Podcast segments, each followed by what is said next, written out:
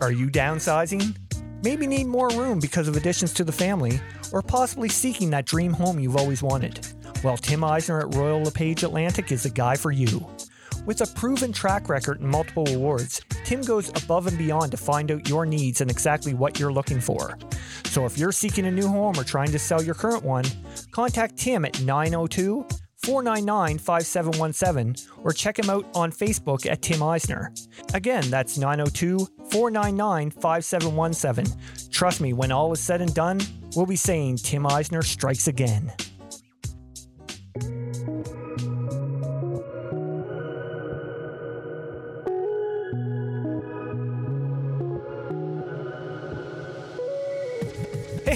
What is going on? Hope everyone had a fantastic weekend. Welcome to another episode of Outside the Chute. I'm your host, Randy Frame. Well, usually I'm recording this intro on Sunday evening, but you know, I couldn't risk it with the hurricane coming this weekend and the possibility of not having power for a couple days. So it's Thursday. I'm doing it and I'm making sure I get this posted and set to release on time. Uh, there's no way I wanted to delay having this amazing episode out to y'all. That being said, on to this week's guest. We sat down and chatted with the University of Texas Longhorns head coach, the legendary Mike White. Mike's list of accomplishments in the game are astounding. Here's just an example of some eight Hall of Fame inductions, two time WBSC World Champion, five time ISC World Champion, five time ASA Champion, 10 time ISC All World Selection, three time Pan Am Games silver medalist, ISC career win leader with 70, six Women College World Series appearances, and three time Pac 12 Coach of the Year. Now, there's there's a lot more, but uh, you know we, we kind of got to get on with this podcast. We're going to talk to Mike about getting a start in the game down in New Zealand, his storied ISC career, his time with the New Zealand Black Sox, of course, getting into coaching side of things, and much, much more. This was an absolute pleasure for Hopey and I to chat with such a legend in our game. I know for a fact everyone's going to enjoy this episode. So, with that being said, grab that drink, sit back, relax, because here we go. I got the world in my palm. Lights, camera, action, it's on. I can't describe what I'm feeling. Felt this freedom. I got the world in my palm. Lights, camera, action, it's on. Ain't never felt this freedom. Could you, could you say that anything goes? Anything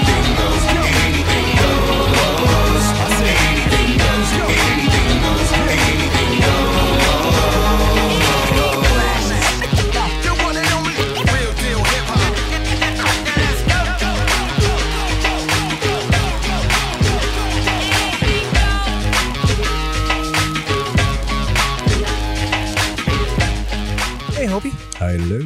How's it going? Good, how are you? Good, man. Long time no talk again. Yeah, it's been great. Yeah, I know. Although we have been talking to you. Yeah, I Just know. not on the podcast. True enough. Not on the podcast, but I mean, we had a busy summer. We sure did. It was a great summer. It didn't end the way I wanted it to end, but it certainly was a, a lot of fun. Put a lot of hard work in, and uh, yeah, it was good. Yeah, I mean, we we talked prior to going to Nats, you know, about getting guys together, getting pictures. But you know what? We got in that environment, and it just seemed like it was like you go to the field, Yeah, do you- your thing, get back, yeah. get food. You know what I mean? Like, Get ready for the next game. yeah, Yeah. As much as I would have liked to, like, there was guys there that we had on the pod, I never even got to talk to. Oh, myself And- as well. I wanted to talk to Hilly so many times, and I didn't get the, Yeah, the chance to. I, I did get to talk to Lolly a bit. I talked to Bowley a bit, but um, Nick.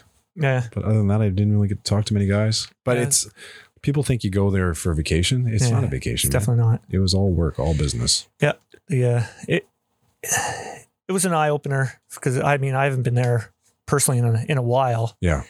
and you know getting to see the quality of ball that Oh, got it's is- fantastic. It's the best. it definitely is. Yeah. yeah, and uh, You know what? And, and I think about it a lot. Of course, you know I do. I wear it pretty yeah, heavy. Um, we were there. We were right there. Yep. We're just missing a few key hits. Well, a bunch of key hits, in fact. We did Yeah. not hit the ball the way we were supposed to hit the ball. Our defense was great. Scove, our pitching, Travis Jones, Travis Nevin was incredible. hmm Uh, Jonesy was unbelievable. And of course, Scove was just lights out. yeah, Um, we had those parts. We just didn't have all the parts together. That's right. That's right. I it was very disappointing, but it's something to work towards, and I'm uh, I'm very keen on what we have coming up through our Canada Games program, Yeah. through our junior program. Definitely. Um, some of our guys are going to have to obviously work on it over the winter, and I'm sure they they realize that. I've already had a conversation with a few, and they know that they have to work at it. So, Mhm. yeah, we'll be back oh yeah, back for on sure. the podium, and uh, hopefully, you know, kick things off. Congratulations to Galway, by the way. I mean, that Yeah. team's incredible. I uh, I will say I was happy that the final against Toronto was closer than I expected Mhm. um, because Galway was pretty much walking over everybody. Um, congratulations to the Batman as well because They went Ty on a run. Sebastian was a fucking machine. He was. I Like guess that he was. guy is fucking. He's he's the man. Yeah. Like I was super impressed with him. Yeah. Not only his pitching and his batting, but his attitude. Like he just looked like he gave a shit. That's And- right. And when things weren't right, he gave a shit. but Yeah. He didn't wear it on his sleeve. Yeah. He, he was he was a true professional. For sure. For I sure. really enjoyed watching him. Yeah. And I mean, speaking of, uh, you know, guys who put it all on the line, Scove. Yeah, big congratulations to Justin. He's he's representing our our country. Yeah. Finally getting that Finally. kick. I, I'm so proud of him. Yeah. Um, I you know we we talk a lot, and I know all the hard work that he's put in over the last number of years. You know, Mhm. he'll be pitching in his barn or just riding his bike in his barn or whatever the hell else he's doing in his barn. But he's always getting prepared for ball. Yeah. and it paid off for him this year. 100%. And uh, yeah, I, I'm I'm super excited, super stoked. I can't wait to watch them play. Yeah. They're, they're gone from like November 15th till December 5th. it's a long haul. Yeah, it's a long haul. It It's a long time to be away from your family and from work. Of course, it's a big commitment, but uh, I couldn't be more proud of the guy. Oh yeah. I mean, he's been he's been working for this Yeah, forever, man. forever, and Yeah. you know, to be able to to watch him play at this event is going to be you know special. You know, not just for us, but I mean everybody around the area. Oh my gosh, yes, for sure. Yeah, it's going to be It's def- amazing. Yeah, definitely fun to watch, and hopefully the boys uh, have a big tournament because I mean, there's a lot of it's a, there's a lot of parity in that Oh in my that gosh, yes. WBSC now. For, there sure is, Yeah. for sure. Yeah, A lot of good teams. Our team looks good though. I really Definitely. like it. Yeah. Yeah. I'm glad Bully's back on the roster too. I know that uh, whatever happened happened, but Mhm. uh, he's back on the roster because they need him. He's the He- leader of that team. calming influence there. Oh my gosh, yes, Yeah. for sure. We got the Shooters League finals underway now. Yep, the finals started last night. Canada Games versus Brookfield. It was a six-two Brookfield win. Mhm. Scove had uh, just a mere twenty strikeouts. Not a big deal. Uh, pretty good game. The first inning kind of got away from Canada Games. Yeah. Just maybe not playing a lot lately. Um, still a very good squad. There's Yeah. still lots of games to be left. Those guys will be all right. Well, I mean, those guys they put it all on the line there. Oh gosh, yeah, Canada Games. I mean, after Yeah. that, it's kind of a. yeah. It would be hard to. It would be very hard, but at the same time, the coaching staff Canada Games has, they don't let it be. No, just, that's right. Hey, this is going to be. Let's just go play. That's right. Yeah, We're playing for something for sure. absolutely. Yeah. Absolutely. And they're missing a few key guys too. Pats is away at University in States, and PD's Mhm. away at University, of course. And Riley was at what? You know, everybody's at Everybody. school. Yeah, yeah. Yeah. It's a tough time of the year to. Uh, Yeah. You know, but Now we have Hurricane Fiona, that bitch coming in, so we're going to be canceled the rest of this week. But yeah, when this uh this drops on Monday, Oh, yeah. we might not have power. Hopefully it might not. Get, I might not be able to drop this on ah, Monday. you'll be fine Monday. Hope so, but Supposed uh, to end on Saturday, I think. yeah, never know how long we Ah. Scotia Power is around here. Yeah, I think they. uh The last hurricane we had, they were scared shitless too, but nothing even touched us. No, that's right too. Yeah, yeah. but anyway, yeah. knock Anyway, on wood. Hopefully, it's fine. so we got a big guest today. Yeah, you've, you've been shitting your pants all day about it. I'm quite nervous at this one. I mean, That's pretty special for us. big man in the game, like the biggest. like not just the men's side, the women's side. I mean, Yeah. the guy's in eight Hall of Fames. Yeah, That goes to tell you right now, like what kind of player and impact Mike White has Oh. had on the game of softball. absolutely. And you know what? I can't wait to talk to him and hear his story and everything that he's done leading Yeah. up to where he is right now. Because I mean, he's with the University of Texas, and I mean, what a run they made last year at the Women's College World Series. They weren't God, yeah. they weren't supposed to be there, but you know what? Mike has that magic touch. It seems. I mean, For sure. I mean, you look at the what he did with the University of Oregon, turned them into a powerhouse before he moved on, and and man, I I just can't wait to talk to him. It's, it's gonna be fun. You're very excited. I am, I am. So That's good. hey, what let let's get to him, man. Let's get to Michael. All right. Okay, sounds good. I live for the moment. Yo.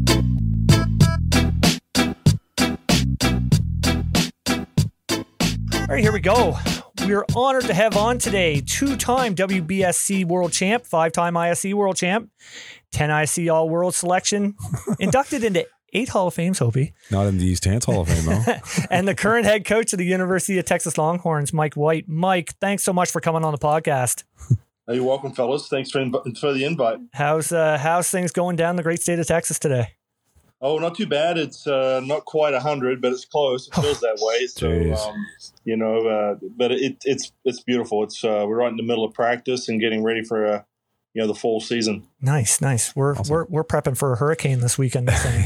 Yeah. Oh no, God. yeah, yeah.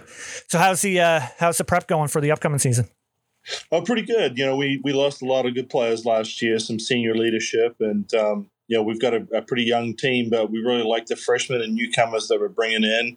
I think they're going to add add a lot to the team, but of course you never know until the until the lights turn on, you get going on what's going to happen. Yeah, Right. that's so true. I mean, but, but that experience that of the returning players got last year from the World Series that probably helps a bit, wouldn't you say? Oh, without a doubt, and and something you can't practice. You know, being in that kind of environment, and you know, having your back to the wall. Uh, we had, well, I think, six or seven times we were down to our last game, and we are able to uh, fight our way through it. So definitely something you you can only talk about, but you can't really experience until you do it. Right. Yeah, for sure. Now, is is the fall mainly like a is that a feeling out process for everyone? You know, work on team building sort of thing.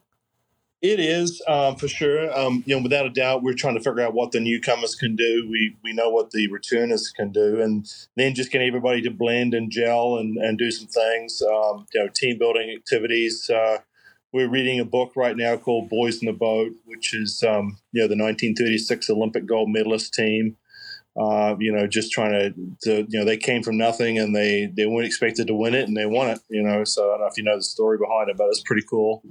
Um, you know, so just bringing some some metaphors in like that to help us build, and um, you know, we're not champion blood type, so to speak, but uh, you know, we played well last year and we fought well, and that's what it takes in the end. Yep, absolutely. Now, what is it like? What what kind of process do you go through for you know the freshmen coming in? Because I imagine it's you know that's a pretty big eye opener for for them coming into you know that kind of envir- environment. Yeah, well, the first few weeks is really a lot about teaching. You know, just kind of you know letting them go, see what they can do, figure out if we need to make some some uh, changes, and then of course teach them the way you know we run the bases, the way we coach, the way we do things at Texas.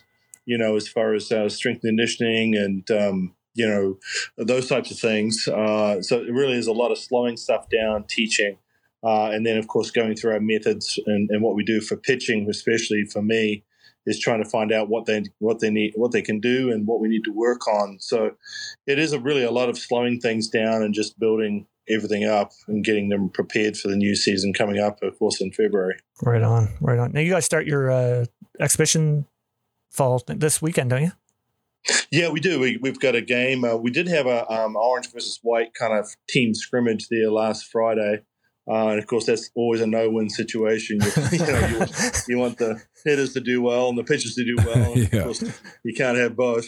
Yeah. Um, but it, it did go fairly well. But um, yeah, we do play, uh, of course, a, another team this uh, this Saturday. yeah, I, I saw the the team. Is it like a community college or something like that? Is it? Yeah. yeah, yeah. Yeah. So what what kind of program are, are they running? That's Uh, you know, it's, it's tough to say because they change over more frequently than we do. You know, every two years. But Right. um, Right. you know, obviously, you know, they've got some kids there that uh, may not have made the the top uh, teams for certain reasons. It could be academic. It could be maybe they got overlooked. Maybe late bloomers, and so you know, those kids are obviously hoping to come in and um, you know catch our eye. So it's an opportunity for them to do that, and then also, you know, sometimes we find some players that we can't fit in, especially you know, like from overseas. You get a, a kid from New Zealand or Australia or Canada, for example, and maybe they haven't uh, had the exposure, and they can go to a junior college um, like McLennan. Mm. Uh, and um, you know, kind of work under a system like that, and then their coaches may say, "Hey, look, we got a kid that really could maybe play at your level." So, right Nice. on. Yeah. Right on. Well, we'll definitely we're going to come back to the coaching side of things for sure, but uh, as with uh, every guest that we have on, we like to uh, to ask them how how you got your start in the game there, Mike. Yeah, well, it was actually a family thing, um, you know. And, and in New Zealand, uh, we didn't have any baseball, so that wasn't really an option for, for that type of sport. The other the other choices were um, were cricket, tennis, you know, golf. uh, those types of things. And um, my family had always played softball, so uh, that's what I kind of got drawn to, and uh, started off as a shortstop, believe it or not, and um, you know, kind of grew out of that position. I think I got slower, maybe uh, couldn't hit as well, so.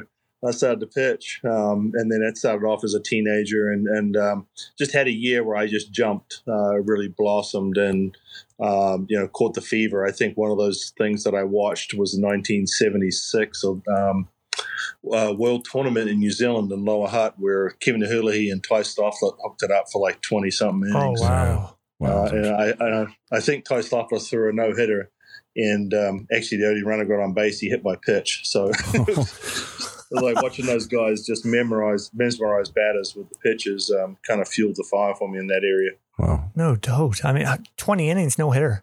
Like yeah, yeah. That's kind of Ty ridiculous. Stofflet was pretty good. Oh yeah, oh yeah, absolutely. I, I I've watched plenty of plenty of videos on Ty. He's, he uh, he could definitely throw the ball. What uh, now? What uh, you said? Other members of your family. You had other members like that were involved in the game as well. Yeah, actually, my, my mother was a catcher, and my uh, my sister was a pitcher. So my mom called my sister, and you know there was um you know there's ten years difference between myself and my sister. She's uh, she's now seventy, so there was a little bit of difference. And you know I was a bit younger, and I was just mainly going to the games to see if I could stay out of trouble, you know, while, while they played. So I wasn't really paying too much attention, but um. But my dad played as well, uh, Oh, okay. and um, yeah, he was a he was a player and a hitter, and uh, he always gave me advice on how to how how I should be hitting, you know, or, or doing stuff. But, Typical dad. uh, That's what all the dads Yeah. do. Yeah. exactly. And then my older brother played as well. So in New Zealand, I don't know if you know this, but it's more of a club sport. So, you know, you would have all age grades. So you would come in as maybe, you know, 10U, 8U or whatever. And, and then you'd have the, uh, you know, 16, 17 year olds and you'd have like the, the social club members, you know, the guys a little bit older. Then you'd have like a major reserve team that's trying to make the major team. And then you'd have the major team.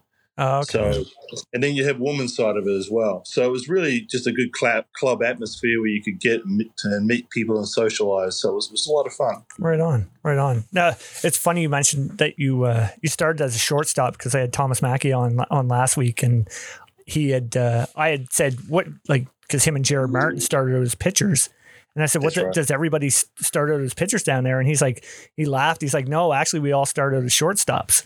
So so Yeah. so when you said that, I was like oh, it's Makes true. yeah, well, and don't don't forget Donnie Hale as well. Oh yeah, Yeah, that's exactly. right too. That's Yeah, right was, too. uh, yeah, so there, yeah, I, it, it- isn't that funny? I always say the best athletes are pitchers. So there you go. Yeah, Right. yeah, for sure, for sure. Now, now, I understand you first came over to the U.S. in in 1980, wasn't it? Played the team in Saginaw. Yeah. That's correct. So h- how did that all go down? Well, there was an interesting story there because uh, in 78, 70, I was just graduating high school, what we call college down there. Uh, and um, I, I was a soccer player on our first 11 team. And I got noticed by the New Zealand national team coach and got selected to play for New Zealand um, up and coming team and to tour New, New Caledonia and Fiji uh, in the end of 79 there. And uh, the, the trip got cancelled because of a coup in Fiji. And so I was like, oh my gosh, what do I do now? You know, and I've been training really hard and everything else. And then Kevin Herlihy uh, was got selected to pitch for New Zealand. And at that time, you had to go back to New Zealand to be eligible to be able to play in those World Series. Oh Series. right, Oh, yeah, okay. yeah, that's right. And so his club, Saginaw Bolters, that had just won the ISC, needed a pitcher. So he recommended me to, to, to go over there, and um, I jumped at it because I thought that might be my only shot to go to the to the big to the you know, the United States. Mhm. Um, so I went over as an 18 year old, stayed with Doug Gillis, uh, his family. Uh, you know, Doug Gillis, the other the pitching coach now Yeah. for Virginia Tech. Yep. Uh, his dad actually was the sponsor of the team, Art Gillis Okay, and uh, and they ran what they call a locker business, which where the Bolters name came from. Saginaw Bolters. There was a locker, and so uh, you know I went to stay with them for six months and had a great time. It was a good experience. Um, you know, kind of really kind of the rookie over there, but uh, it was a lot of it was a big learning experience. I'll tell you that much. yeah, no doubt. I mean, what was that, that first in, first initial uh, taste of the U.S. must have been pretty big eye opener. Yeah, and there was there was another thing that happened too. We played in the Stars and Stripe tournament in Aurora, and I actually pitched against New Zealand uh, because they were. Oh over there. wow!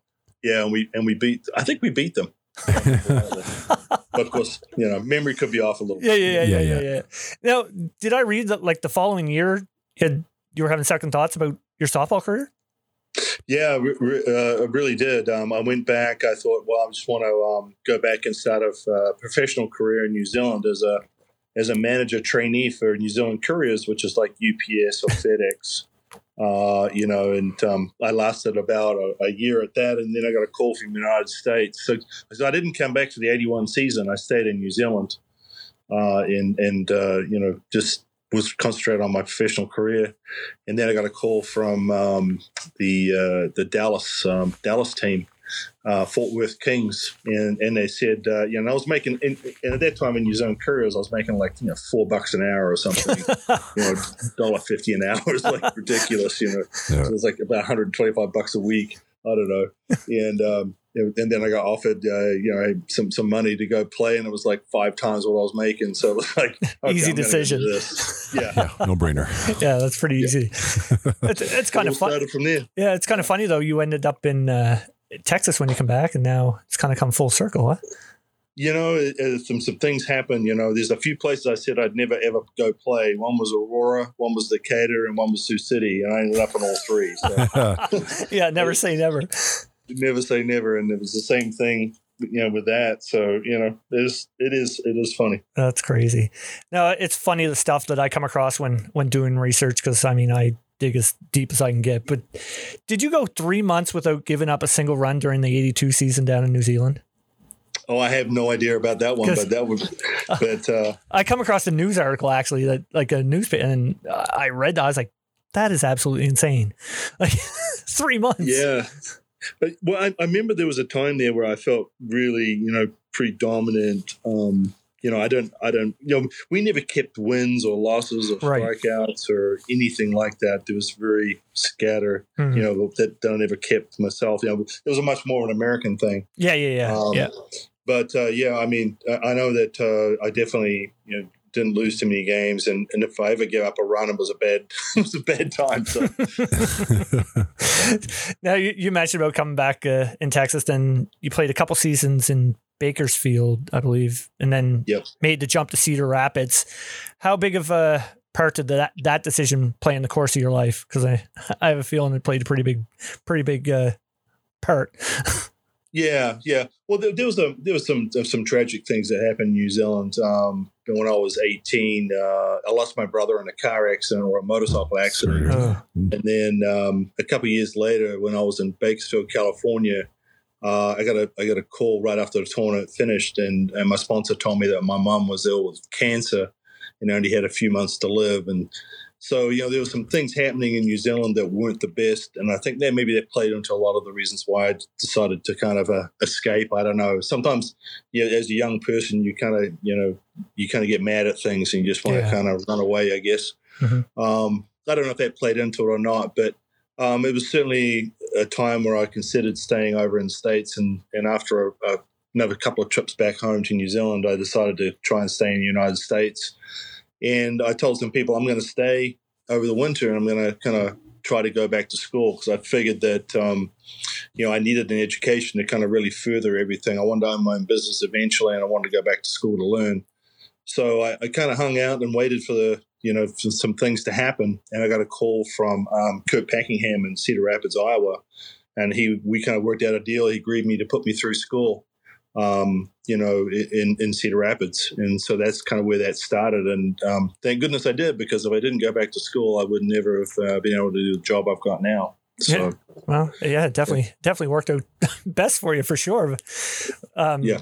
and and you ended up you met your wife in Cedar Rapids too, didn't didn't you?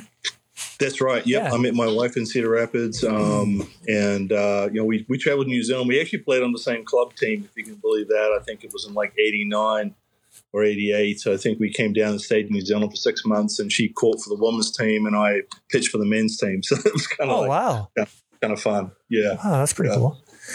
So, 1987, it all comes together. You win your first ISC World Tournament with the Teleconnects. Uh, you take home most outstanding pitcher, named all world team. How special was that first ISC title for you? Uh, it was incredible because you know we were kind of like uh, a small, really small club team. I think we only had two imports. It was myself and a, and a fella called Jody Hennigar. So you know he was We know Jody. he, he, he was uh, he was pretty good, you know, and he was a young guy. I remember the first game Jody threw for us. I think he had 13 strikeouts, one hit, and 13 walks. Wow. Just effectively wild. So, you know, yeah. Hard to dig in there. yeah, and it kind of it kind of summed it up. Jody was uh, he's a big, strong kid, a little wild, a little crazy, and uh, he'd throw it, you know, from the left side. But Hmm. obviously, he he became one heck of a pitcher later on, and you know, it was hard to say he was a better hitter or a pitcher. Um, so that was kind of fun. But just the camaraderie we'd built from being a local bunch of guys, and um, you know, we were always considered at that time the other team in Cedar Rapids because they had modern piping. Uh, which was a team that had won the ASA Nationals, I think, in the past. And so they were the big team. Greg Bosch, Al Roush, and Mm. several others on that team. Really good team. And so that's when we became uh, a little bigger name.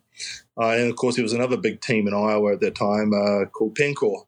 Um, Oh, yeah. And um, we actually won the ISC before they did, and then they won it the year after. So there was pretty good league going on throughout Iowa and Midwest with you know Decatur and Bloomington Heights, Royal Illinois, and all that. So yeah, it was it was um, it was good. Right on. Now I think uh, I was listening to your episode there with uh, with uh, Chopper and Damien on Beyond the Dugout that that you did over the summer, and I think you were talking about that that team there, and you guys during the ISCs you were like you wanted to win your game so you could go fishing on your day off. like, that's a great way. That's great motivation right there. it was it was it, it, I mean that's just the way we did it. You know, it was like hey, we get a day off, so let's play and make sure we win, and we get a day off to go fishing. Um, and then uh, so I, I, I should dig up some pictures of that because you know we caught a pretty good swinger uh, string of walleyes. Oh, There's nice. a bunch of us, and you know, and and there- there's a there's a pretty good joke. I mean, these guys would play practical jokes on each other, and and so we you know we cleaned the fish and we'd have them, and then so you know one of the guys in his room, he, there was always a smell in there, and they thought, well, they must have spelt, spilt some water, you know, on the ground. And I don't know if you remember that uh, 87 ISC though, but it was freezing cold. It was like 30 degrees the whole time, and so we had the heat registers going. Well, some of these clowns had taken some dead fish there and put it in the heat register. Oh. So, so, I mean, that's the kind of stuff these guys would do all week. but, but I mean, that's hey, that stuff like that. That's that's That's team building. team building right there. yeah. so to speak. Yeah. yeah, yeah. Just how good was the softball scene there in the Midwest back in the late '80s and early '90s? Oh, it was really good. I mean, you know, even a small place like Ellis Park, which I think they may have had twenty foot high light poles, so it was a, it was a great great place to pitch. Pitch, you know, absolutely. so it looked really good under those lights. I mean, it was kind of like playing in uh, what was that one up there at Waterloo? I think there was one up in Waterloo there somewhere. Oh, in Kitchener, yeah. Or- yeah, Kitchener. Yeah. it was Kitchener. Yeah, Yeah. Uh, there was some pretty low poles there, but but uh, no, the, the the fans there would line the fences, and it was huge, and they had a really big uh, minor open.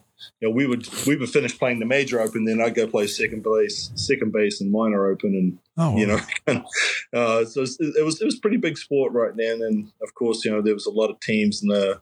You know, and, and a lot of people forget back in those days it was almost as, it was harder to try and qualify for the ASA Nationals than it was to actually win it. It was like crazy, Yeah, that's true. very difficult, Yeah. very difficult. Yeah, because I mean, God, you'd have you'd have like eight to ten teams within a you know a hundred mile radius of one another that you know would be competing. So I mean, Oh like, yeah, like- yeah, for sure. that definitely makes it tough. Yep. Uh, and the same thing happened in in Illinois. You'd have um, like Aurora, Bloomington Heights. You'd have um, Decatur, um, and a couple of others that are all trying to win one one spot out of that region because everything was done in regions. Then Mm, yeah, absolutely. it could be very difficult. Yeah, for sure. Now, of course, you'd play for a number of remarkable teams throughout your ISC career. What uh, what are some of those teams that stick out in your memory as being, you know, wow, we were a powerhouse, or or man, did we ever overachieve? You well, what definitely the overachieved was, was the um, the Teleconnect team. You know, just like I said, we weren't expected to win it. I think they did a uh, documentary on the 1987 Saskatoon week, and we were never mentioned until the last day. so like, okay, yeah, no, that's fair enough. we weren't even we even thought about. So that that was pretty cool. And then, you know, of course, you know, going to play for the the, the greatest teams I've played for with, with a NHCD and Penn Corp, those two teams there were just unbelievable. Um, you know, I mean, well, we'd have four pitchers. You know, Ken Opstein kind of had the version that if you if you beat him, he went and got you. You know, Oh yeah, um, so, yeah. So that was that was uh, you know tremendous honor to play for a club like that around great people like Marty Kernaghan, you know Mark Sorensen, Tim Wall, uh, you know the the list goes on there. You know there's a ton. David Boys was awesome. You know shortstop one of the best ones I've ever seen. Bill Boyer in center field could track anything down. So it was really it was it was cool. You know, and they're true professionals uh, in, in the way they played the game. Uh, so that was that was neat. And then of course you know um, you know playing for for some other, some of the other teams like uh, Meyerhofer or um, uh, St. Joe's Casino, uh, Frontier Casino was good because again that was another local type team.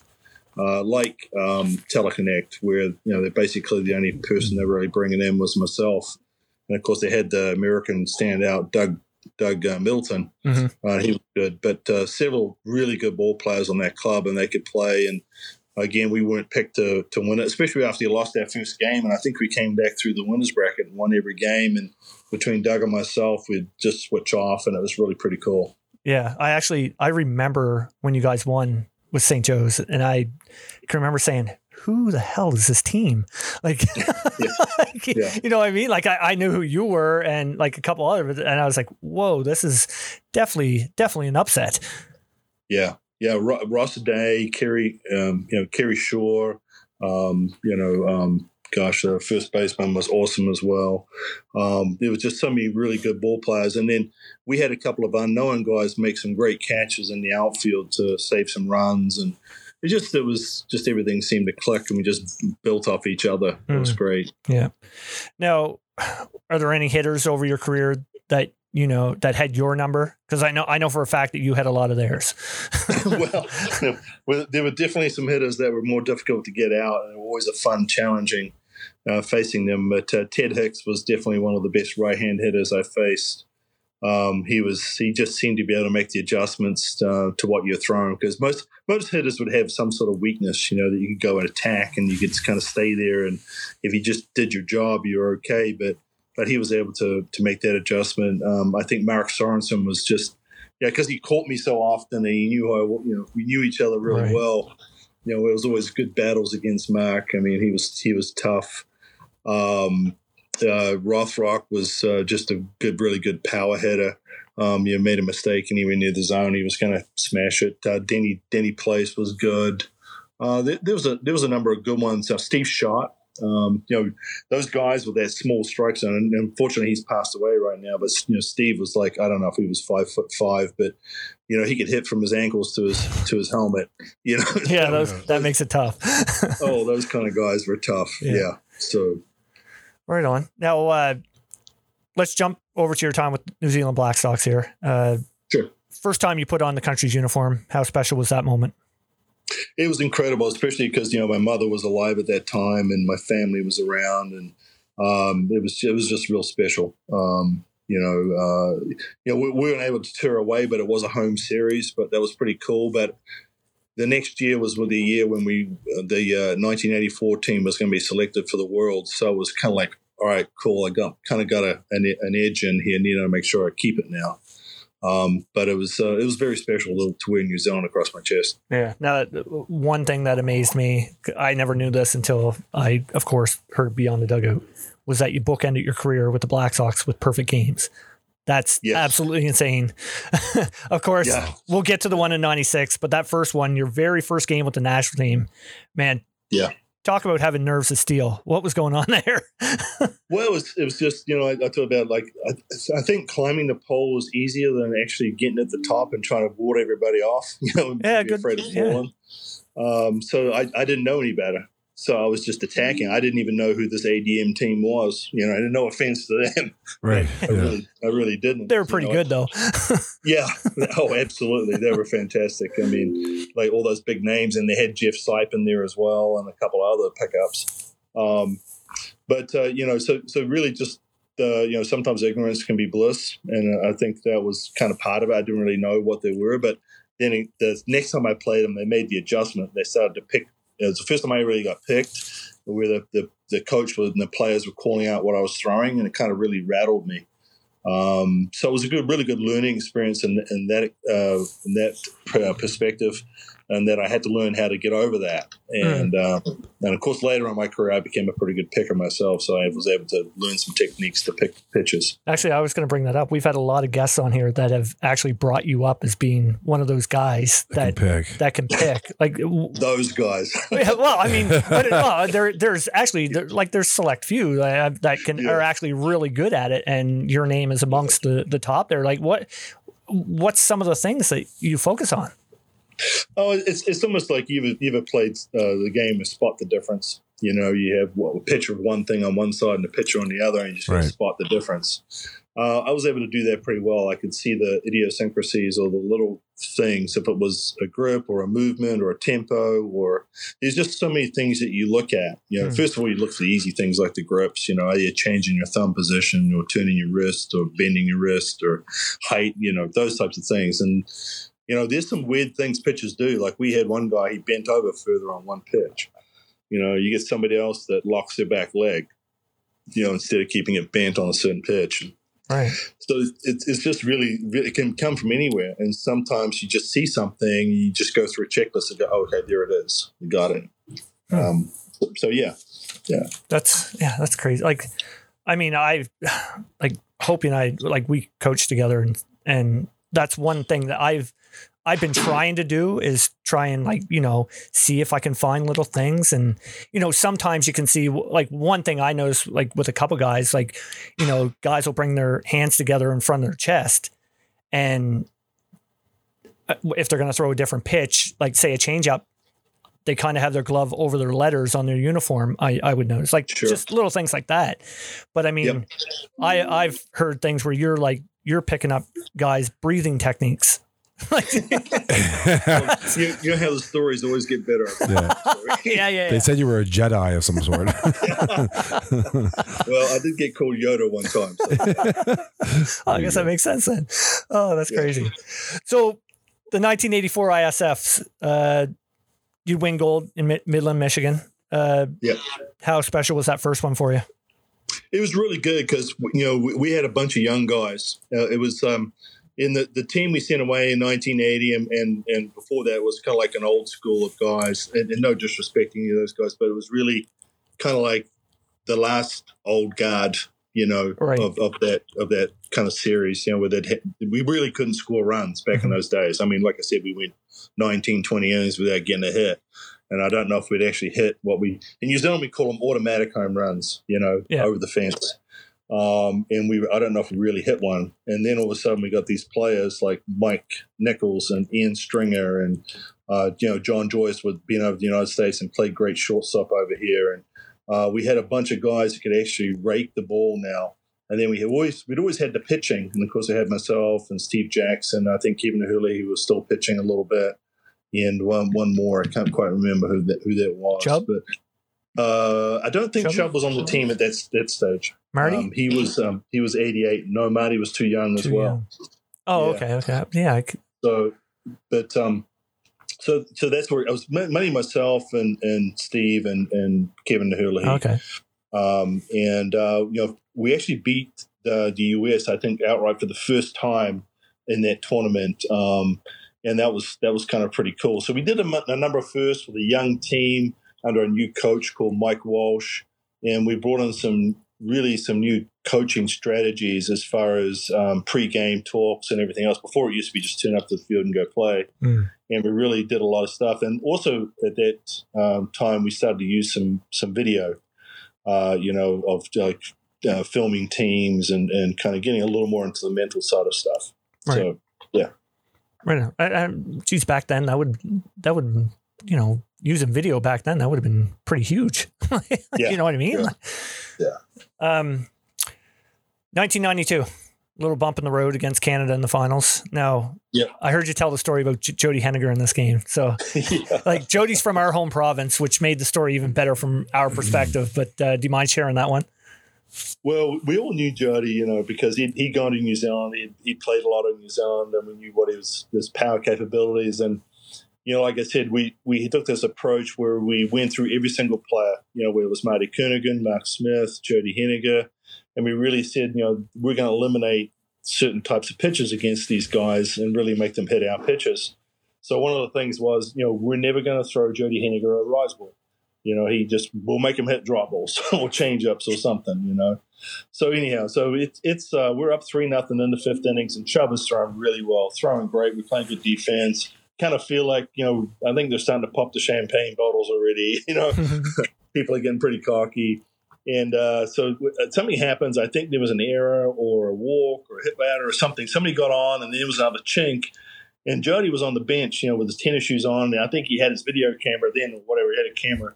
And all of a sudden, his name got called. And so he's hobbling out there, you know, with his batting gloves. You can, if you can uh, picture him uh, coming up to the plate. And, uh, you know, I think Chubby got a strike on him straight away. And then uh, another strike. And I think Chubby tried to waste a rise ball on him. And he hit it out.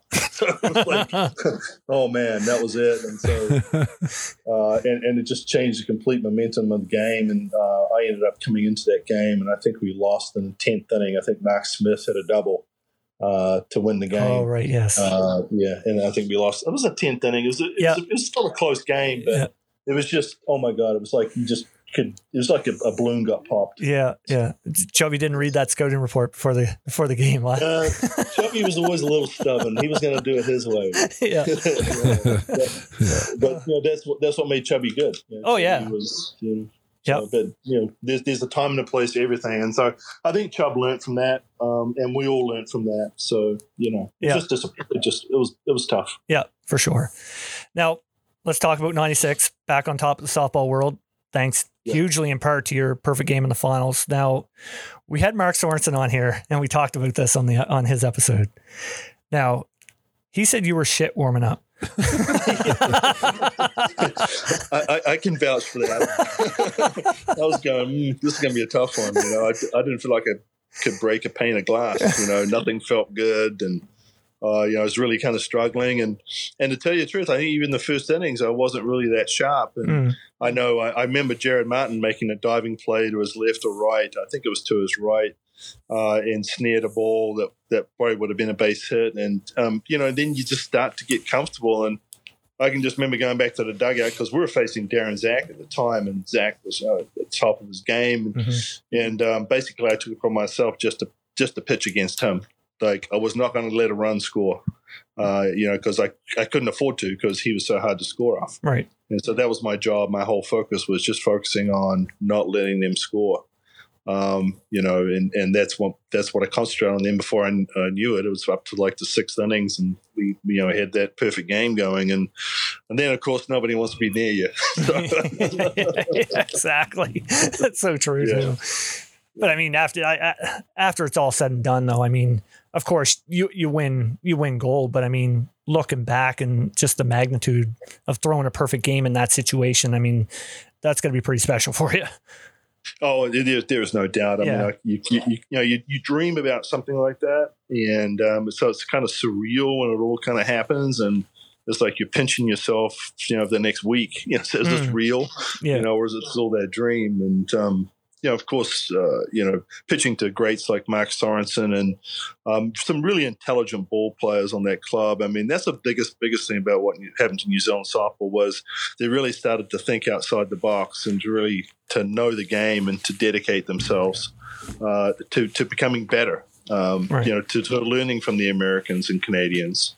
Uh, instead of saying, you know, what happened is to learn and start to play some of their game. Yeah, that's right. Like, I mean, bringing like Don Tricker was influential in bringing that to to the Black Sox, was he not? Absolutely. Yeah. You know, it, it, it all kind of really, like I said, it really kind of started with um, Dave McKercher, who never really coached New Zealand level, but he was a smart guy that I was uh, tutored under. And then Mike Walsh was the next one that bought it, and then Don Tricker. Right. Yeah. Uh, and, uh, you know, so, and Don's just incredibly uh, smart man. Oh, geez, we we had him on the podcast here, and and I'm telling you, I, I could have talked for hours with Don. Like just the, I mean, it it shows on you know what he's doing in his career right now with San Diego. I mean, Yeah. you know what I mean. Like it's it's For sure. it's great. Now, uh, of course, you'd move on to the U.S. national team following '96 Worlds. What uh, what was behind that decision? Yeah, that was that was really tough. I mean, um, Imagine. you know, Don was the coach, and and I felt really bad. You know, like I just felt like I'd given everything I, I had to give to New Zealand, and I felt like it was time for other kids to come through. Yeah. And then also, you know, I had to look at you know where where was uh, my career going to end up at, and um, you know to take advantage of some opportunities. Now, I never got play, paid playing for the US. You know, some people think I got bought off or something, but Yeah. I never did. Mm. Uh, it wasn't that. It was some some other opportunities. You know, as far as you know, networking and and then I wanted to try and help some of these younger. See if I could get USA softball, the younger kids to pitch, you know, better. And it, it never did work out. We tried. I did some clinics and camps and things like that, but it just wasn't there. There weren't the numbers. So, Mm. um, but yeah, and it was it was it was really tough. It was hard, and especially go back to New Zealand and play New Zealand, you know, for the US, and um, you know that was weird. Well, that's what I was, I was going to ask. I was like, what what was that like anyway?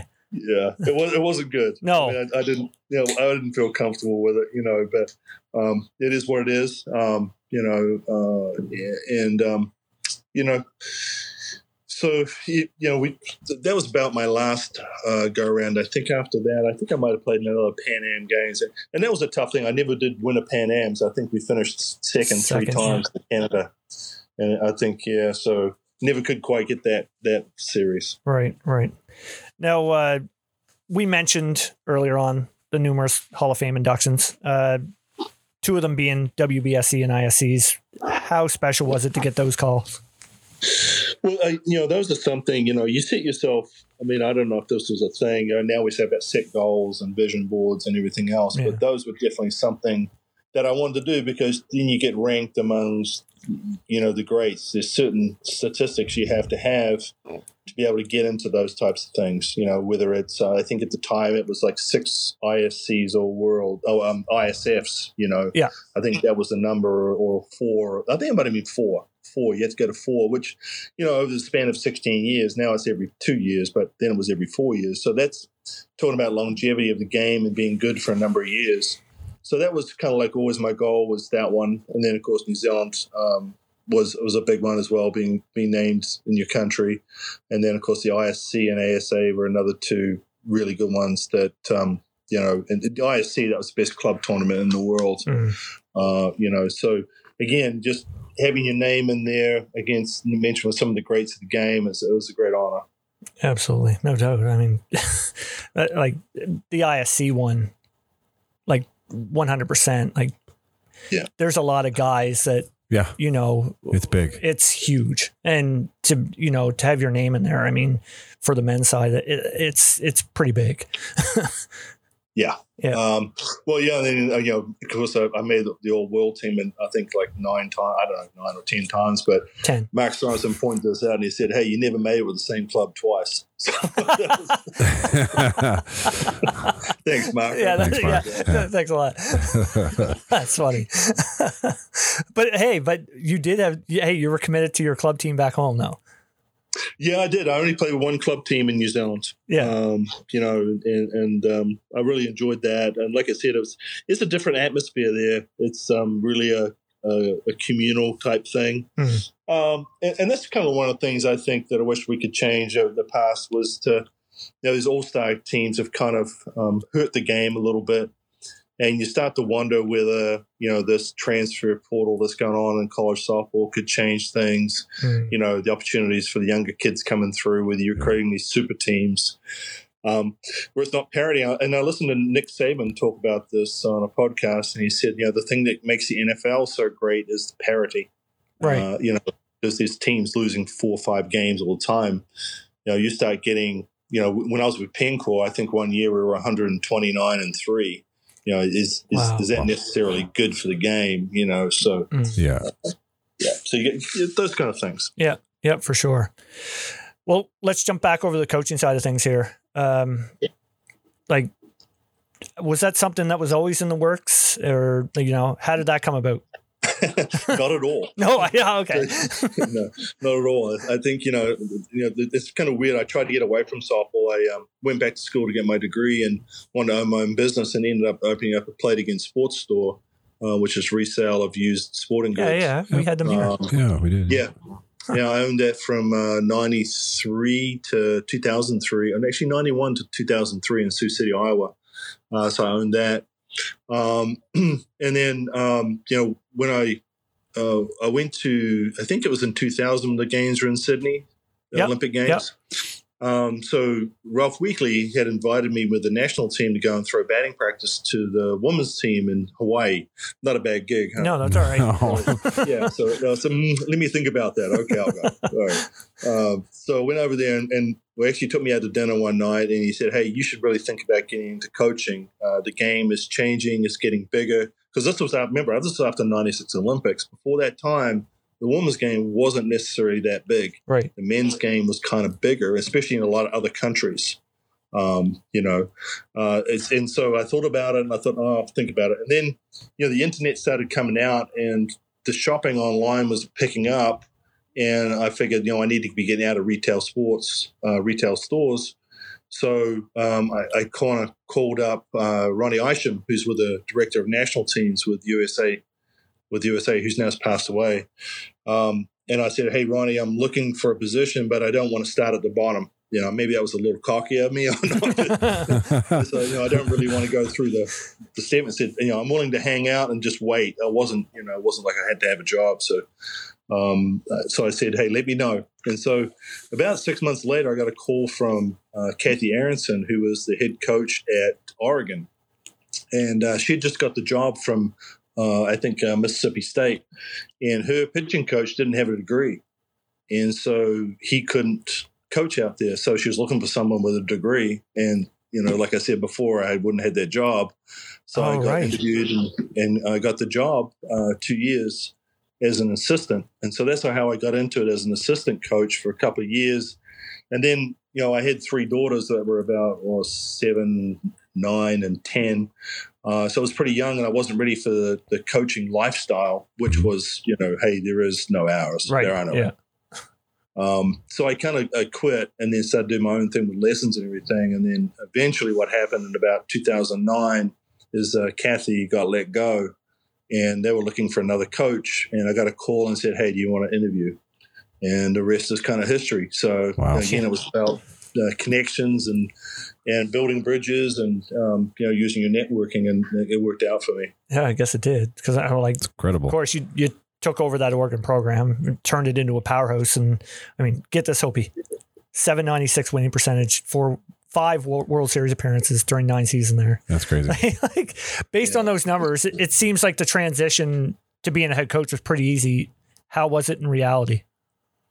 Um, well, you, you know, you got to learn. There's a lot of things going around. It's not just coaching. You Right. know, of course, there's the whole management. Um, you know, working with the female athlete.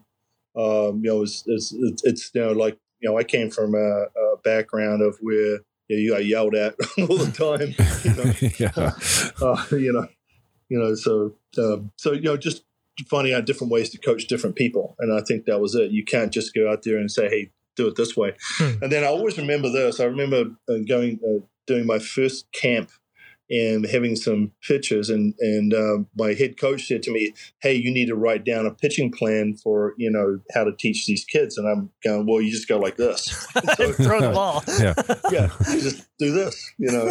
But so I had no idea how to break it down because everything I'd learned was visual. Right. Right. You know, I didn't really know. Um, so the whole creation of everything, and now it's been 20 years, but you know, I've formulated a whole system and everything else on how to teach it. But at those times, it was really just a lot of you know watch and copy, and um, you know that was the thing that I thought I could bring to the to the women's game. I saw a lot of opportunity. Uh, I thought there was no reason why with the physical limitation. You can see it right now, right? Back in the in the late '90s or or late '80s, Yep. Um, you know, the the women's softball player was not the same player it is today. Definitely. Yeah, there were great ones. Don't get me wrong, Yep. there were great ones, but there weren't as many. Right. And so I felt like there was ability to train and teach just in the physical aspect of it. um, was there, and, and that was the opportunity for me. And, and and I think we did a pretty good job of that. I had some good coaches come with me too, Lisa Dodd, Jess Allister, uh, who both turned out to be head coaches as well. That's so right. Yeah. that was it. So, was there any of those World Series appearances that you were like, ah, we should have had that one? Um, yeah, I mean, you know, w- without a doubt, I think the one where we lost to Florida the second game, Right. we just didn't hit well. I mean, we knew, she knew what she was throwing, and and you know, I thought we had a really good team there. I think Jess Moore was pitching well, um, and we just couldn't get it done. I think you know, the other ones we kind of had some bad luck against us, and, and we didn't hit in the big moments, not like we could. So I felt like we just never really played or pitched up to our ability, and, and you know, of course, I got to take ownership for that. I wasn't able to get it done, but um, but then again, you get a team like last year where we surprised everybody. Right. You know, Yes. weren't to do what we did, and Yeah. uh, and, and that was fun. No, no doubt. I, and I've had, like, I've talked to many girls here on the podcast before about uh, that have played in the World Series, and they just talk about how different the atmosphere is from a coaching standpoint. How is, is it different from your point of view? Yeah, it really is. You know, like uh, I've been fortunate. I don't know if this part of my upbringing as far as pitching, but I, I never felt like, you know, there was fourteen thousand people. I never felt like that. Right. I always felt like Yeah. it was just, you know, me and the, the the game. You know, I wasn't really worried about what was going on around me. Um, and so, but I will say this though, the, it speeds up a lot. Things get really, really quick in that environment. Yeah. And, ma- know, and magnified. and magnified Yeah. with it without a doubt. Yeah. You know, so it is it is different without a doubt. Well, you got to especially be able to slow it down. Yeah, yeah, yeah. and expect you. You like this year, you probably def- definitely would have noticed the difference between the last time you were there with Oregon, like how much bigger the game is getting. Yeah, wi- without a doubt. I mean, um, you know, and, and just the, the whole. I mean, yeah, you, you being from like eight thousand people to fourteen, you know, with double decker and all the media, and um, you know, so. It, it's it's just awesome. I tried to explain it to our team and you know what it was going to be like, and it's hard to do it justice till you get there. yeah, yeah, yeah, yeah. No doubt. Now, before we move on to Texas, I- I got to ask about the the 2017 freshman group they had in Oregon with Haley, Shannon, Maggie, me, and Miranda. I mean, that's quite a freshman crew that you had there. Yeah, yeah. I mean, and, you can see it. I mean, every now and then you, you look at some of the teams that Oklahoma's had; they've had that kind of right. you know group come in, you know, uh, and it, it can propel you. you. You've got them for four years, and it's like, oh, this is awesome. Mm, And then you can really build your team around it. You know, you can create systems, um, and, and that's kind of what we've struggled to do the last few years at, at Texas is get that going again. I didn't realize when I went to Texas how hard it was going to be to re at Oregon. I kind of maybe forgot that. right. Yeah. Yeah. um, but it's taken a while, and I think you're starting to see it with our freshman class. And I don't want to go get Yeah. too far ahead of my help myself, but I think that we're starting to get that back again a little bit. We're starting to get some really top level players Right. coming in as freshmen, and I'm hoping that can help us, uh, you know, continue to be successful and and taking up a step forward. Ab- absolutely, absolutely. Now, of course, June twenty fifth, twenty eighteen, you'd be named new head coach of of Texas. Was that a tough decision or or a no brainer?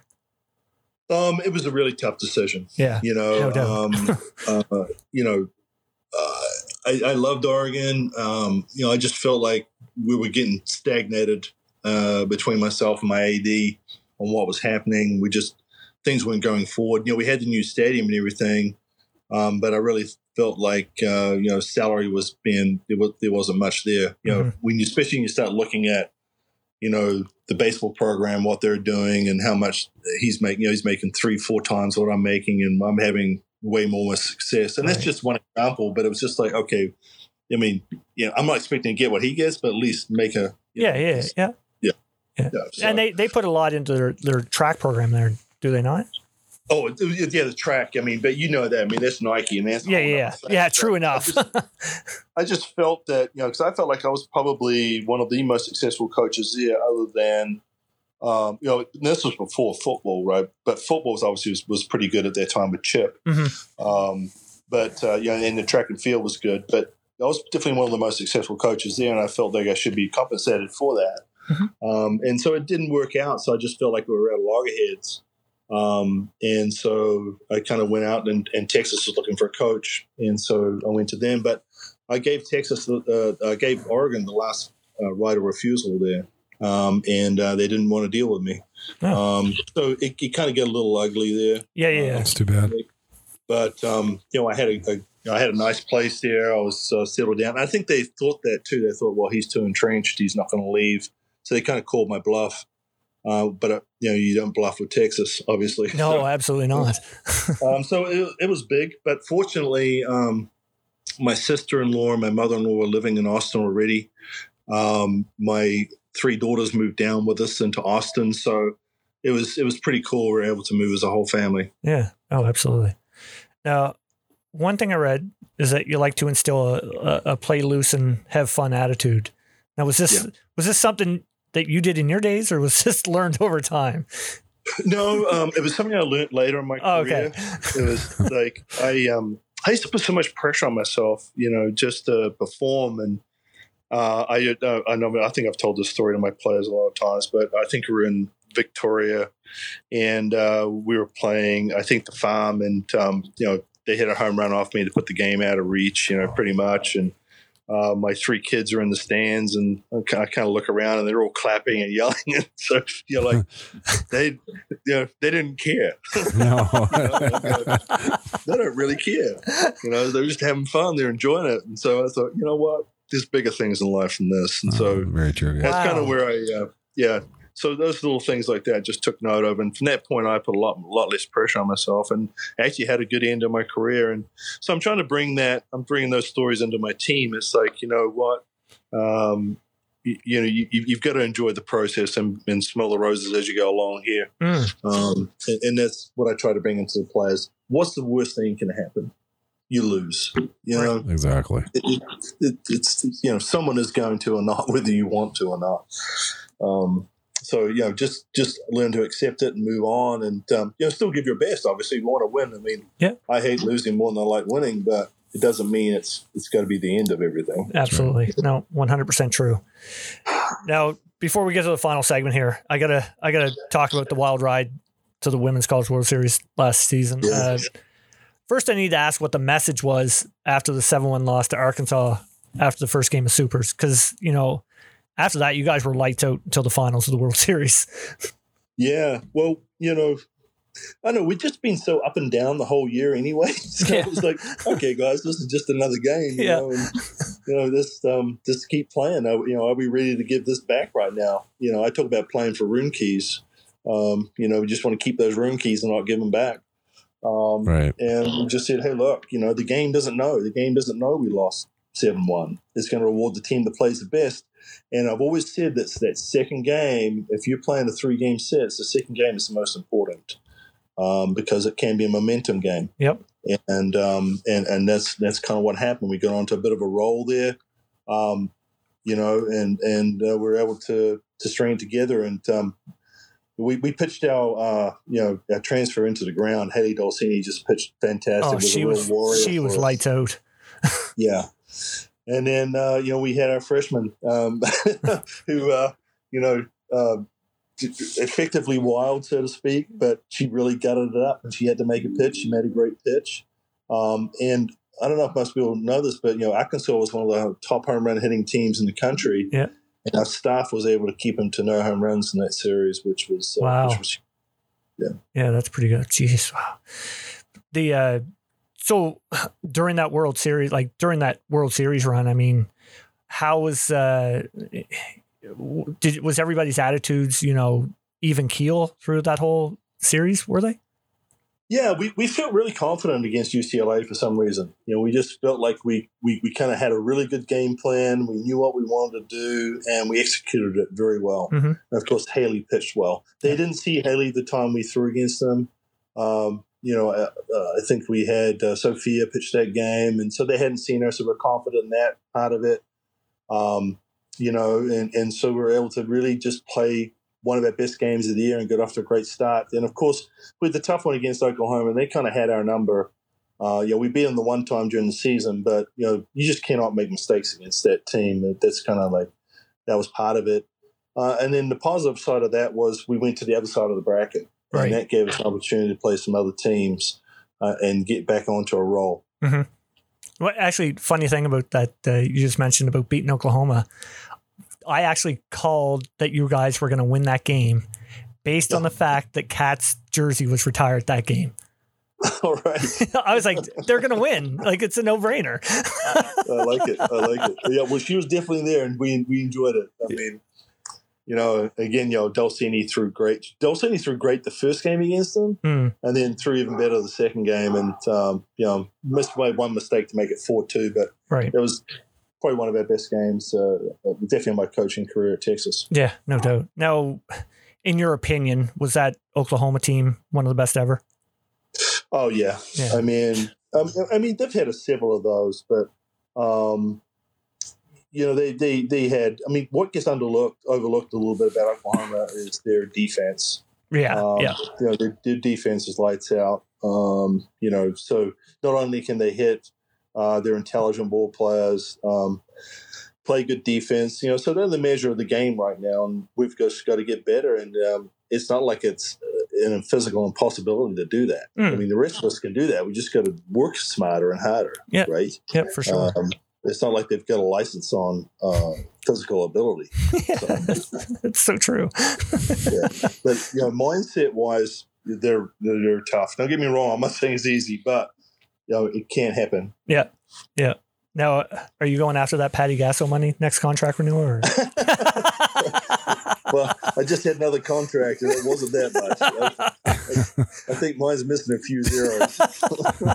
That's crazy. Like, I, you know what though? It, it's like, hey, as far as moving the game forward, I hey, it's I'm all for it. but why not? I mean, Exactly. obviously, you know that's. I mean, they've made no qualms about it. That uh, you know they had three sports that are pumping their their business, and it's Mhm. football, stat, and I think it's gymnastics is the other one, right? Yeah. I think they're national champions in gymnastics. So, you know, they've already said that, and and I think that's great. If the rest of us want to get on board and and promote our programs, we can do it. And Yeah. You look at the College World Series viewership. There are so many people watching that, so the opportunity is there if these athletic departments want to get behind it. Yeah. Um, the problem is at Texas, though, we have 19 to 20 of those sports. That's Right. right. Yeah. There's, you know, we've won the Directors Cup two years in a row for being the, the most outstanding athletic department um, in the country. And um, you don't get that without without equality and um, you know even money being spent throughout the sports. So Mhm. our AD does a great job in that. I know he's got a tough job. You know, we just kind of can't go out there and just dump it all into one or two sports. We've got to have equality across the across the board. But as as I say that, we also need football to be excellent. Right. And um, you know, the definitely, you know, I went to the game on Saturday, the game the weekend before, and that place is jamming with 104,000 people. So Wow. it's good to see. that's crazy. Oh, that's crazy. Oh, that's awesome. I- But I mean, eh, eh, as far as the game go, I mean, the game's moving in, in the right direction for sure. I mean, the sky's the limit as far as as far as the NCAA goes, in my opinion. yeah, there, there, there's no doubt. I mean, um, and you know, we just wish it would stay in the Olympics. You Mm. know, the Olympic thing was what it got it going. Yep. Uh, the '96 Olympics that was just tremendous. You know, then we got to the you know the Sydney, uh, and then unfortunately, you know, we all you know we have our ideas of why it got dropped, but it got dropped, and um, you know we just need to get get it back in there and, and make sure it's a stable thing, and hopefully LA can turn that around for us and get it going again. Yeah, I don't know how it's not going to be in LA. Like, Yeah. in US and no softball, it doesn't make sense. Like, No. the IOC has to like there has to be something that's going to get it Yeah. in there because Yeah. anyway uh we have a final segment here mike that we uh we like to do we call it player association i'm gonna uh, i'm gonna throw out some names to you and uh you can speak about them if you have a story throw it out there I'm usually not the best with stories. all right well first one first one you mentioned him earlier uh ty stofflet Oh yeah. Um, I think he may mean the shortest guy with the longest arms. he uh, he, he does. He's like one of those guys that just had those long arms and he could spin it. And uh, a really good guy. Obviously, he was very confident, but uh, he could really move it around. And like I said, he was one of those guys that I looked up to. Uh, got me into pitching. I was just so mesmerized by what he could do. right on uh next is timmy wall Oh wow, a great catcher, and you know, he did his Pena impersonation of doing the splits on the ground to get that drop ball low, and he was the guy who was. You feel like he was pitching the game with you, you know. Yeah. Uh, and then uh, you know his, when when you needed a big hit, Timmy Wall was the guy. He'd come through and just smack it, Nice. you know. So I, I like Timmy. Right on. Uh, Mike Nichols. He's my best friend growing up. Oh, nice. So uh, we, we got some stories that I can't tell. But, um, uh, you know he you know he had a, he had a, a cobra tattooed on his left arm as a kid. Know, so he was, he was uh, you know he, he was uh, wiry, strong, um, and he was you know I, I think you know we never had the technical training when we were younger, Mm, but he was just a, a really good hitter, great outfielder, strong arm. He had all the tools, and uh, he he played hard. Uh, and ended up being a good captain, uh, you know, for his club team PK Mhm. back in the day. So yeah, Mike was, was really good. right on. Uh, Mike Walsh. Oh, again, you know, one of the first um, brainiacs of New Zealand softball that really turned things around for us and, and was able to. He was a hard man to play for. Uh, like some guys, he, he kind of he graded on him a little bit, but um, you know, I knew where he was coming from. He was just trying to get the best out of us. Mhm. Um, but he's always stayed in touch. He stays in touch with me to this day, you know, by Facebook and and everything else, and, and just lets me know how things are going in New Zealand. Right on. Two more here. Uh, fellow Kiwi and fellow NCAA coach uh, Travis Wilson. Yeah, Travis. Um, I can't believe you look back some of the photos. He's a skinny little thing. You know? not not now, but um, you know, along with him and Mark Sorensen, he was one of the first guys to to get the opportunity to play baseball and kind of spread the word. And of course, uh, he was the first one to actually take the leap. Mm. Mark Sorensen didn't do it, but uh, Travis took the leap. You know, when he was sixteen or seventeen years old, and um, obviously a really smart ball player. You could see it um, even at a young age that he was going to go places. And um, you know, now of course he's become a great coach, and uh, you know, trying to get that degree so he can become a head coach somewhere. Right on. I'm, I'm sure he will, for sure. Yeah. Uh, last but not least, friend of the show. They call him Brutus. Mark Sorensen. Yeah, the greatest greatest character I played for, him, one of the greatest players. Um, always a statesman, you know. Um, you know, tries to do things the right way, the, the, at the right time. Um, you know, and um, was obviously a great captain uh, in his own right. Um, but uh, just um, you know, we used to call him Robo Bat. You know, he's like as a robot up there hitting the ball. You know, just never seemed to miss. Um, but uh, tremendous catcher, really. Again, just like Tim Wall, was really thinking with you um, you know, as, as how to get the most out of you as, as a as a as a pitcher and as a player. So I really enjoyed playing with Mark. Awesome. Awesome. Well, that's a perfect way to end this, Mike. Listen, man, I, I gotta thank you so much for coming on. I mean, I've been wanting to talk to you for for forever now. You're a big part of the game. I've I've watched your career through throughout the years and and for you to take the time and come on, I, I really appreciate it. Oh, it's not a problem. I love doing it, and um, you know, it brings back some good memories. Actually, starting to think back through the some of. You know, I, I remembered some things that I'd forgotten about. That's always good when we can do that. Yeah. you know, but you know, I've been blessed. You know, my, my wife has been a big part of the ability for me to play this game so long. You know, you know, having three children is not easy. Being away from home, uh, you know, and then having all that responsibility and uh, you know, raising three great children. Um, so there's always someone behind the scenes that allows you to do what you need to do. That's right. Yeah. So, and she's she's the champion for me. Yeah, absolutely. Well, hopefully, uh, hopefully we're going to be watching you in OKC in, in June there in the Women's College World Series, and you know, wish you all the best. Oh, thank you so much. We need all the support we can get. You know, you know how to do the hook 'em? Yeah, yeah, got him up, got him up right now. yeah. yeah, baby. Hook 'em. All right, Mike, take care, pal. Take care, Mike. Okay, you guys. See you Yeah. later. Oh, Legend. that was so fun. Man, yeah. I am so happy right now. I know you are. That was Just put your clothes back on. Ah, sorry, I'll put them back on now.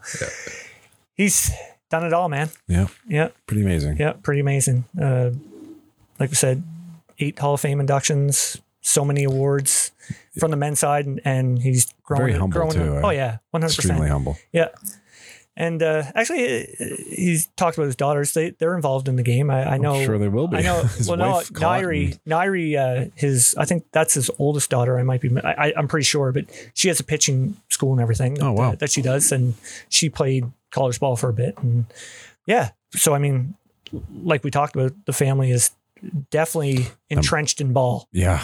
So Like, nice. Yeah. Anyway, Not to mention it's 100 degrees down there right now. yeah, I wish we were in that. Yeah. It's nice. We got a hurricane coming. Yep. Yeah. Anyway, what uh, we So have? what's next, Randy? Oh, actually, I have Playoffs Sunday. playoffs. Are you doing well, the podcast live from the playoffs in Brookfield? no, it's probably going to be a watered out elk Yeah, probably. as far as I know. Yeah, yeah, So when people are listening to this on Monday, if we played, we're wrong. But, uh, Yeah. Anyway, we'll probably be playing tonight, Monday. Oh, goodness. Isn't that true? Yes. Yeah, probably. Yeah. Anyway, uh, oh yeah, as far far as upcoming, I know I have scheduled next week. Uh, Sydney Littlejohn Watkins. She's uh, she played in AU Nice. this past season. She uh, come out of retirement to actually play pro. She played for University of Alabama through Sweet. the years. So uh, can't wait to talk to her. Her uh, her husband is actually uh, assistant coach with the Florida Gators football. Oh, wow. Jesus. Yeah. That's cool. So I said she's like been posting stuff at the game. Like they're like Mike talked about playing in front of 104,000 Yeah. people. Yeah. They are too. Yeah. Like, that's nuts. college football is just Yeah. crazy down there. So. We had seven people at the playoff game last night. I'm kidding. That's awesome. I'm kidding. It was like 14. yeah, there's 14. anyway. All right, Hopey, Right, buddy? another week. Yes. Anybody uh, listen to us again? If it's your first time, follow us on social media, all the accounts Twitter, Facebook, Instagram, TikTok, YouTube, subscribe. That's it. Jeez, that's a lot. I know that's a lot. All right. All right, Hope you have a good Take week. care, buddy. Classified. I read the rules before I broke them. I broke the chains before they choked me out. Now I pay close attention, yeah. really learned the code. Uh -uh. I learned to read the map before I Bounce, hit bounce. the road. Hey yo, I know you never heard this before, but I'd rather lose a fight than miss the war. And I ain't wishing competition or fishing for it. I'm just living in a system, conditions are poor. I've been lost in the rhythm and misinformed. Too many late nights hitting the liquor store. Too many bad decisions, half-ass attempts. No sweat, no fear, no blood, no tears. I go hard, and I ain't making up no excuse. I'm overdue, I don't do what I'm supposed to do. Cause if you think about it, man, we're supposed to lose. It ain't all picture perfect ocean views. No, I was a first class rookie, taking out bullies in my all black hoodie. Man, a mystery, you know the history. Get it or forget it, cause poof, I'm out of here. I read the rules before I broke them. I broke 'em. Uh-huh. I broke the chains before they choked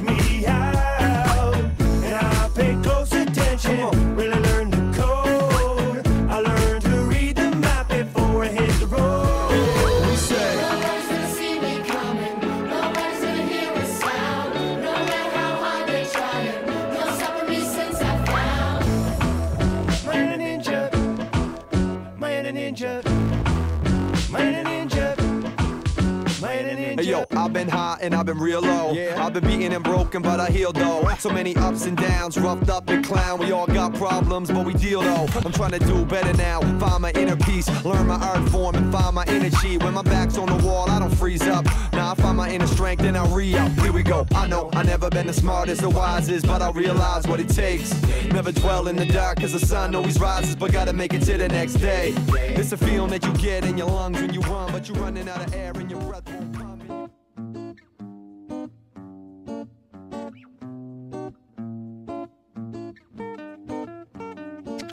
Are you downsizing? Maybe need more room because of additions to the family, or possibly seeking that dream home you've always wanted. Well, Tim Eisner at Royal LePage Atlantic is the guy for you. With a proven track record and multiple awards, Tim goes above and beyond to find out your needs and exactly what you're looking for.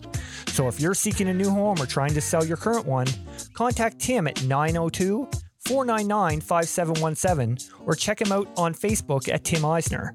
Again, that's 902 499 5717. Trust me, when all is said and done, we'll be saying Tim Eisner strikes again.